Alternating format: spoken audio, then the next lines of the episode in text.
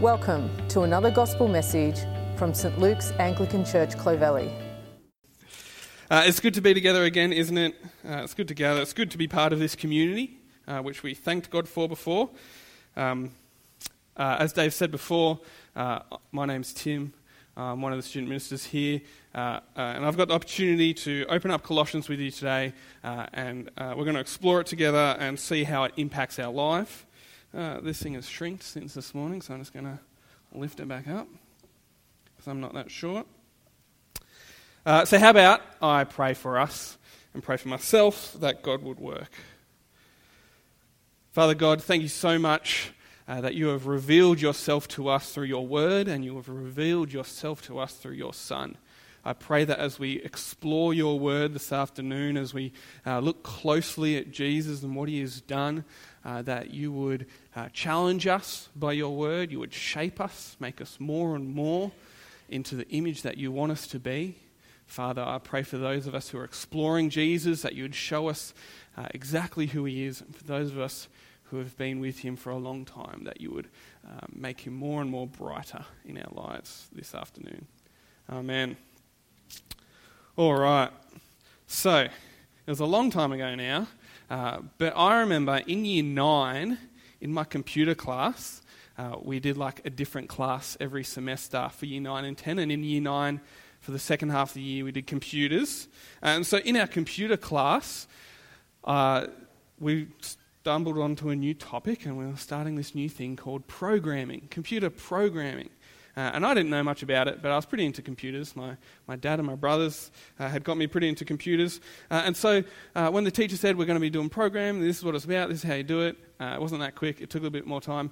But by the time I got actually doing it, and I was like sitting there writing code, like Matrix-style code, oh, not that good. I loved it. It was awesome. There was like simple logic, which like made sense to me. Not much else at school made sense to me, but like this logic made sense to me. And it was like awesome problem solving. Like you had to really think hard about these problems and figure out exactly how to do them, but like in really simple terms. I just loved it.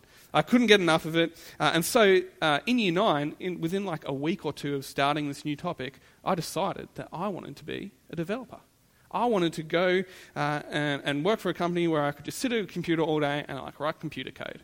Or like today's modern day equivalent, I guess, would be like making gaming apps or something. I don't know. I didn't end up doing it, so I don't know what it's all about. So I figured I had to figure out exactly how am I going to get there? What steps do I need to take? I had to finish the HSC, big step number 1. I had to get into uni. I had to like go to uni and finish a degree.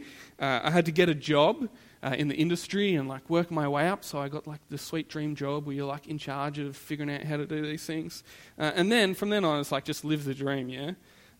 That's how these things work. I knew exactly what my next steps were, even if they may have been a bit unrealistic, and I always looked, what was the next thing I had to achieve, what was the next thing I had to do to progress on my journey to become a developer. Now, things didn't quite end up that way. I'm not a developer. I worked at it for a little bit of time, but then I left and I went and did a ministry apprenticeship, and now I'm at college. But now I still look towards my next step. You know, I finished college in a year and a half, and I'm looking at what comes after college. I think we all do that. We all look for our next step. Maybe not necessarily in our career, although sometimes we do look for the next promotion or maybe the next job at a different company, or, you know, maybe your next step is to leave whatever you're doing and go be a farmer. I don't know. But we do it not just in our jobs, we do it everywhere. Like, what's our next holiday? Or when you're on holidays and you've got like this super long itinerary, what's the next thing we're doing? You know, no lazing around by the pool. We're going to go on this tour, then we're going to go on that tour. We're always looking for the next thing. So here's my question for you today. What is the next step in your spiritual life? What is the next step in your spiritual life? I don't know if you've ever thought to ask that question before. I don't know if I'd asked that question of myself for a long time. But there are actually a ton of ideas out there. What is the next step in your spiritual life? Some people say the next step in your spiritual life is to have some sort of spirit experience. Maybe like a second baptism in the Spirit, where the Spirit comes on you in power. Maybe it's speaking in tongues or something like that. Other people might say the next step is to become more good. Good, you've become a Christian, but now you need to become more good. So do less bad and do more good. Some people say the next step is to serve in ministry.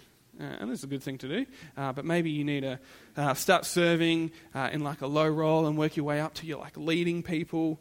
Maybe that's like the path you need to take. Or maybe I'm just like shooting way ahead of where you are. And you're thinking, I'm not thinking any of this stuff. My next step is just to figure out what Jesus is all about. You know, my next step is to figure out what this church thing is and what are my options and all those sort of things. So where do you start and where do you move on to, right? What is the next step in your Christian life? Now today's passage, I'm going to make a big promise here, today's passage will show every single one here, every single one of us, myself included, whether you've been on the journey for 50 years or you're just starting, it'll show every single one of us what our next step is. Big promise, I know. But it's right there in chapter 2, verse 6. So flick your Bible open. 2, verse 6 is on page 948, if you've got one of these blue Bibles on your chairs. And I'll just read it for us. Chapter 2, verse 6. Therefore, as you received... Well, hold up. Therefore. One of the things I was taught, when I was taught to read the Bible properly, was that whenever you see this word therefore, you stop, you pause, and you ask yourself, what is the therefore... Therefore. Yeah, so it's easy to remember. What is the therefore, therefore? Because this is one of those like linking words that links what has come before to what's coming next. So to understand what Paul is about to say, Paul is the guy who wrote this letter to the churches, to the church in Colossae. There you go. Paul wrote the letter to the church in Colossae, and he's said some stuff already, and so he says, therefore. So we need to figure out what he's already said. Makes sense? I'll probably explain that for way too long. So what did he say? Well, if you were with us last week, you'll remember we went through verses 15 to 23, so I'll give you a super quick summary.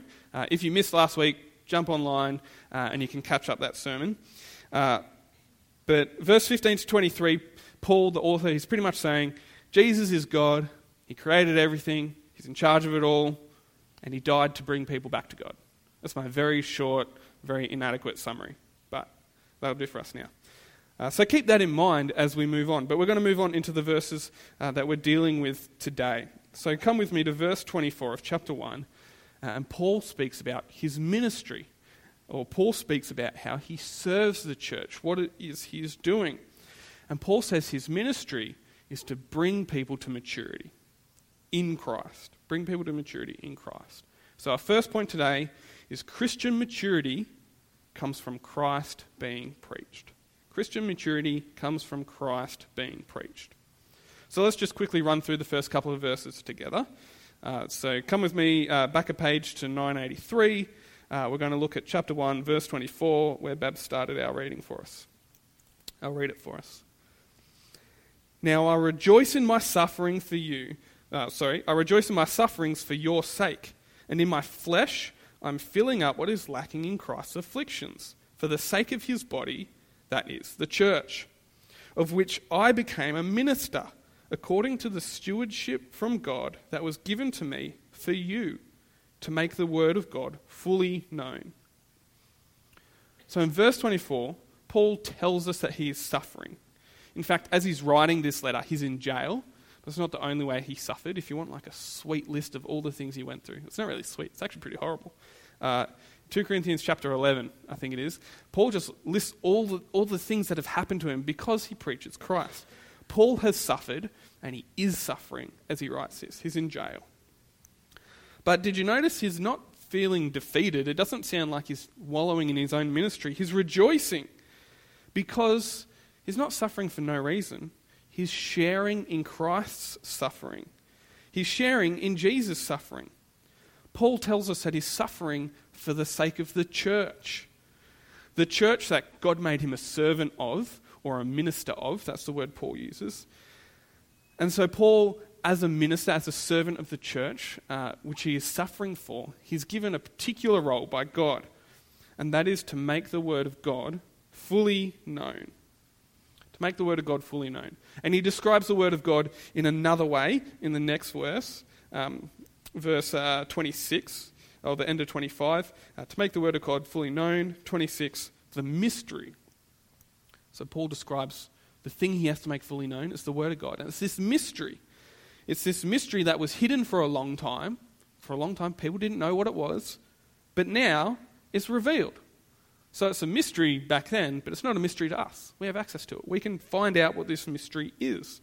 And in fact, it's revealed to a particular group of people, his saints. So you can just understand that as like Christians. God has revealed this mystery to Christians, and it's freely accessible in his word, the Bible, which is part of what we're reading today. You know, Paul wrote this letter, ended up in the Bible. That's where we're at. So what's the contents of this mystery? You know, it's made known. Let's check it out. Verse 27, read it with me. To them, God chose to make known how great among the Gentiles are the riches of the glory of this mystery. What's the mystery? Which is Christ Jesus in you, the hope of glory. This mystery is that Christ is in you. Christ died. He rose again. This brings forgiveness of sins. Forgiveness available to all people, not just the Jews, but to all people. Every single person has access to this forgiveness. And when you do access this forgiveness, when you seek forgiveness, you're reconciled to God, the one who created everyone. So now, Christ can be in us. Christ can be in us. This is a message that gives solid hope. Not a wishful thinking hope, but a hope that actually will happen, a hope of glory, a hope of eternal life with God forever. That's the message Paul makes known. And at the heart of that message is Christ, is Jesus. And so that's why in verse 28, Paul says, him we proclaim. Because to preach the message is to preach Jesus. To preach the mystery, the word of God, is to preach Jesus.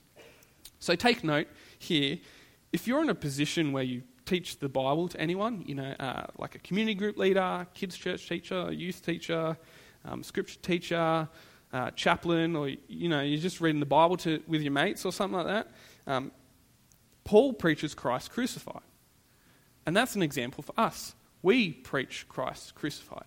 Nothing else, Christ and him alone. And Christ is preached for a particular reason.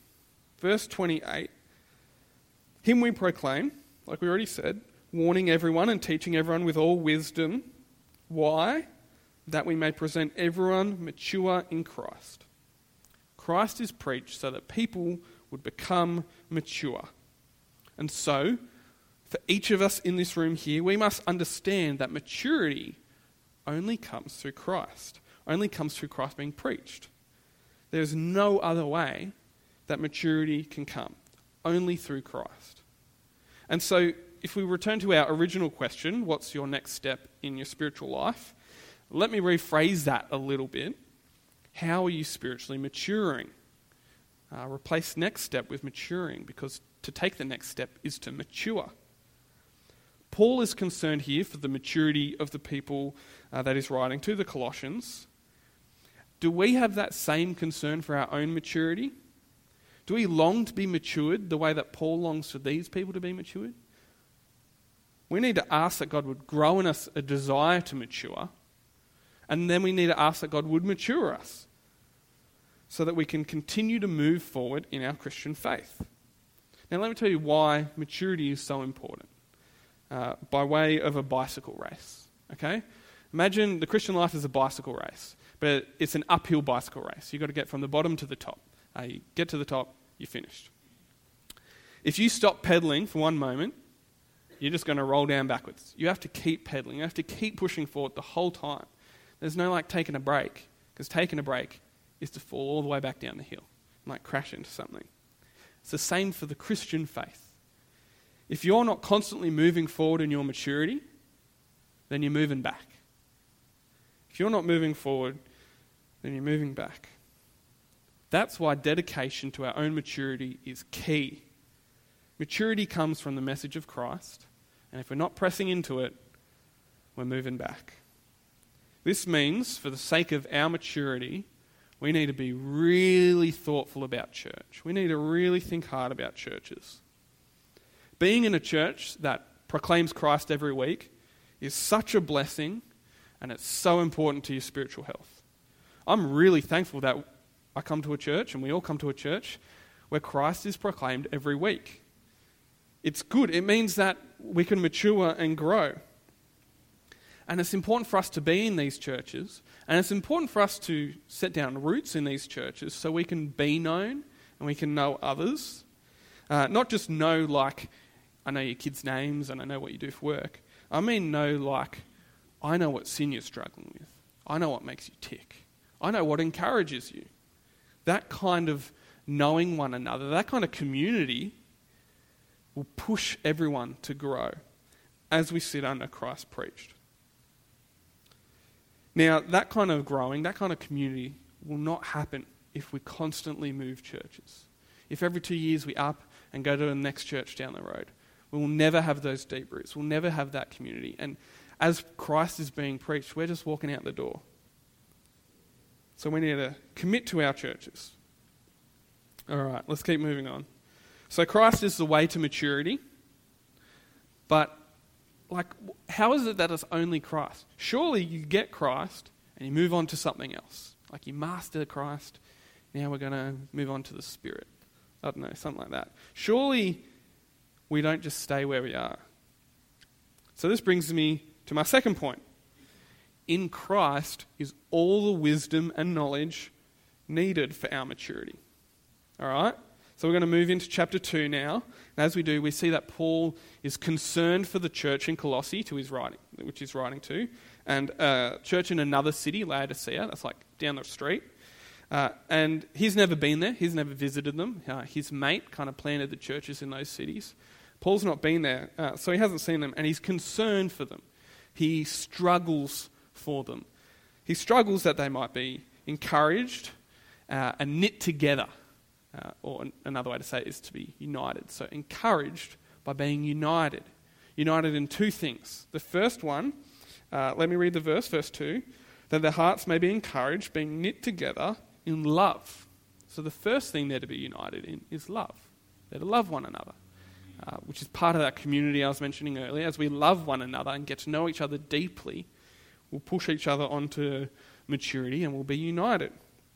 But the second thing they're to be united in, and this is the thing I want to focus on a little bit, they're to be united in reaching all the riches of full assurance of understanding and knowledge of God's mystery. It's a bit of a mouthful. Let me break it down. Paul wants them to be united by their assurance. Assurance which is based on knowledge and understanding. Knowledge and understanding of the mystery. That mystery is Christ. Got it?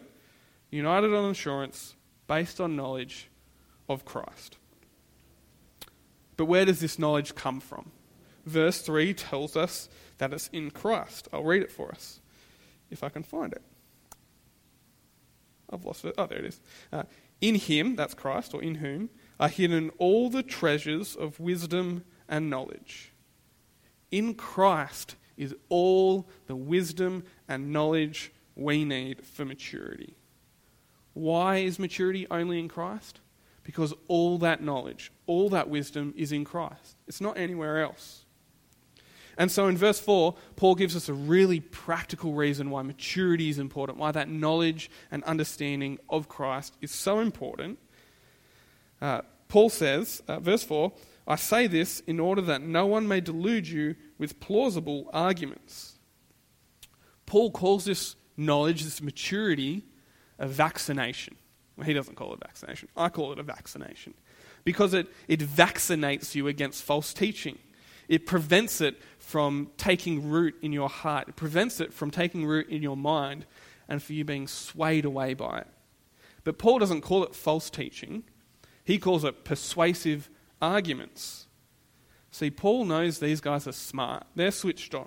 Just like I know you guys are smart. You're switched on. You're not going to be fooled by dumb arguments, right? You're not going to be fooled when I come up and say, hey, let's worship the wheel, because the wheel revolutionized society. You're like, Tim, get out of my face. You don't know what you're talking about. We're not going to fall for any of that. The things we fall for, they're the plausible arguments. They're the ones with so much truth that it hides the lies, that it hides the falsehood. So this means that we vaccinate ourselves against these plausible arguments with knowledge and understanding of Christ that comes from Christ. We inoculate ourselves against false doctrine. Back in chapter 1, verse 22 and 23, they make it pretty clear that the only way we reach the end, the only way we reach eternal life with God forever, is if we continue in our faith. Moving on from that to these plausible arguments, to false doctrine, to false teaching, is to give up eternal life. And so we need to be vaccinated. It's important we're vaccinated. And so this means we need to be people fully devoted to the Word of God. Fully devoted. That's why things like community groups are so important for church. So important for us, for our spiritual health. Because it's in a community group where you study the Bible with other Christians that you sharpen your knowledge, where you discuss what the Bible means and how we understand Jesus and what he says. As we throw around ideas and argue what we think, we're sharpened in our understanding and knowledge. It's one of the great benefits of community, which we were thanking God for before as we were praying. And if you're keen to jump in one of these community groups, to be sharpened like this way, you can jump on the website and go to the hub section, or you can fill out one of those yellow cards, and you can say, I want into one of these community groups. So do that if you would like to. But more than just community groups, it also means we need to be devoted and dedicated to our daily study of the Bible. Daily study of the Bible. Now, I know that many of us get that we need to be in the Bible every day. I hear it a lot, but motivation is so hard to come by. Like, it is tough to see with spiritual eyes that the Bible is your lifeline. And so we fail. I fail constantly. And we feel guilty, and we don't do it because we're feeling guilty. And the motivation doesn't just pop up out of nowhere. Now, the good news is, in the gospel of Jesus, there's forgiveness. We don't need to feel guilty anymore. We repent, come before Jesus, ask for forgiveness, and we're forgiven. Which means we can hop right back on that horse. We can get right back into it, and we can start pumping that vaccine straight into our veins. I don't know how vaccines work. I assume you pump them straight into your veins. If not, you get the idea. And hopefully I won't give you any actual vaccines. Dedication to growing in our knowledge and understanding is key to a healthy spiritual life, and it's key to staying in a healthy spiritual life. Okay, so we've summarized 15 to 23. We've gone through the last bit of chapter 1. We've gone through the first bit of chapter 2. We've finally arrived at verse 6, you know, where we started, and I got like one word in. You thought that would take forever, wouldn't you? So here we are, and we've come to our final point. All right, and the final point is moving forwards is standing still. Moving forwards is to stand still. Now, I don't want to mix my metaphors. I was talking about a bike race and you can't stand still. I'm talking about something slightly different now. Yes, we need to continue to work on our maturity, but where we find that maturity is the same place. All right? So, let me summarize this stuff so we can hit the therefore, yeah? Since Jesus is the Lord of creation, since Jesus is the Lord of the church, since Jesus saves sinners, since Jesus is the way we grow to maturity through knowledge and understanding. Therefore, verse 6, as you receive Christ Jesus the Lord, so walk in him. Let me put it another way. As you receive Christ Jesus as Lord, so walk in him. That's the next step for your spiritual life. That's the next step to move on to a greater spiritual life. Now, I'm going to break this into two halves, you know. Therefore, as you received Christ Jesus as Lord, then we're going to move on to so walk in him. So let's look at that first half. How does the Christian life begin? It begins by receiving Christ Jesus as Lord. That is the first step. To receive Christ Jesus as Lord is to gain all the benefits of his sacrificial death on the cross.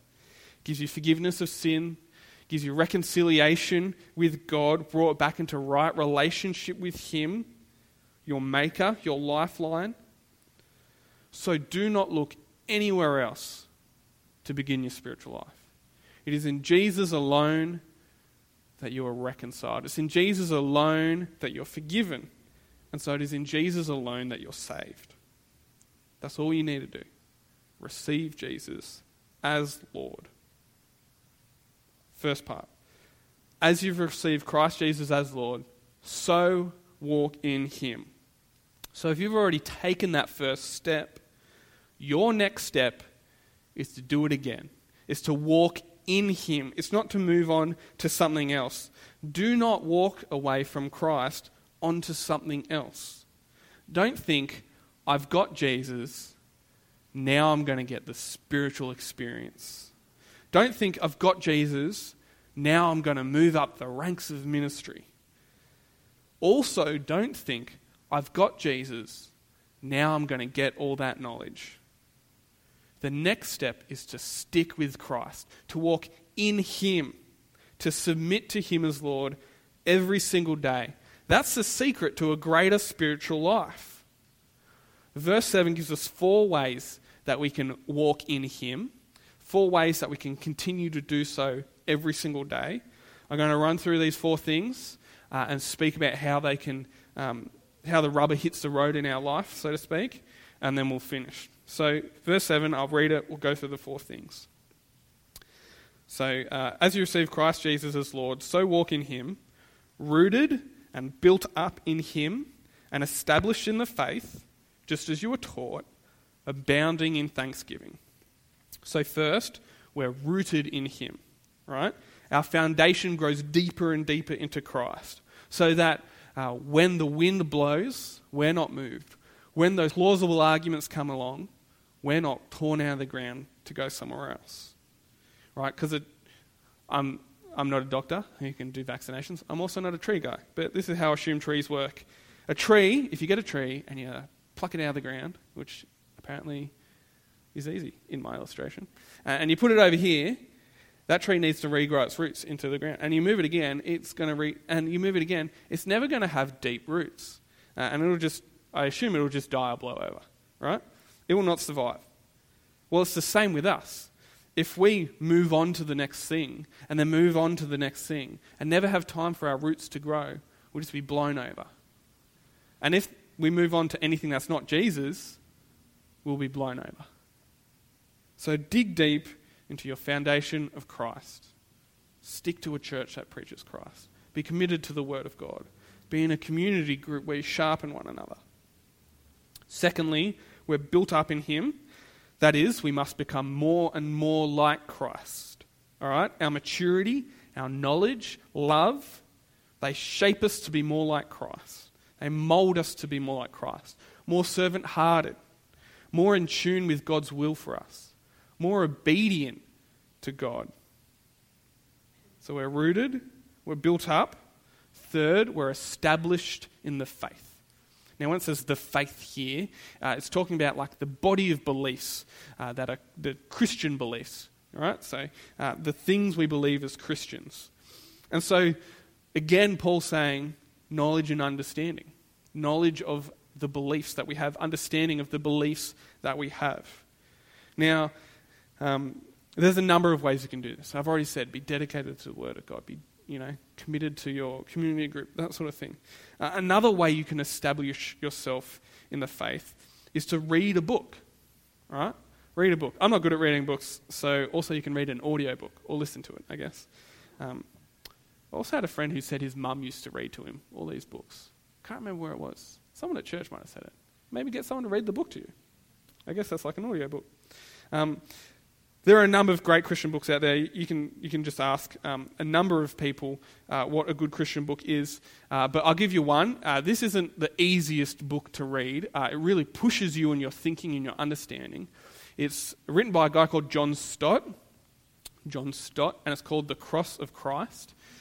If you have read it, you'll know that it's all about what the cross is and how it achieves our salvation. And it breaks it down, and it's a wonderful book. It makes you love Jesus more. It makes you love God more. It makes you appreciate exactly what Jesus does on the cross. It's a wonderful book. Go and check it out. But it is quite a stretch. So be aware of that. You're going to have to really think about it. So we're rooted, we're built up, we're established in the faith, knowledge and understanding. But that knowledge and understanding is not in and of itself an outcome. It's to lead to something, to maturity, but also at the very end of verse 7, we're to be abounding in thanksgiving. Abounding in thanksgiving. Our knowledge, maturity should make us be thankful to God. It was really helpful to hear Elsie earlier say that part of what has happened to her at college, where she learns about the Bible and about Jesus and all those sort of things, one of the outcomes was that she's thankful. She's grown in thankfulness for all the wonderful gifts from God. And so every part of our maturity should be bound up in thankfulness. So as we pray, as we sing, and as we talk to one another, we should be thankful in how we do it. Thankful to God. All right, let me finish. The next step in your spiritual life is simple. It's the same for everyone. Everyone in this room, everyone anywhere. It's the same as the last step you took and the step before that. It's the same whether you're just coming to Jesus, coming back to Jesus, been with Jesus for 50 years. Your next step is to live with Christ Jesus as Lord. How about I pray? Father God, thank you so much that you have given us your Son, through whom we have forgiveness of sins, we're reconciled back to you, and we have eternal life. Father, I pray that we would day by day choose to keep Christ as our Lord. That would submit to him and his will, and that you would help us to be rooted, built up, established, and abounding in thanksgiving. In Jesus' name we pray. Amen.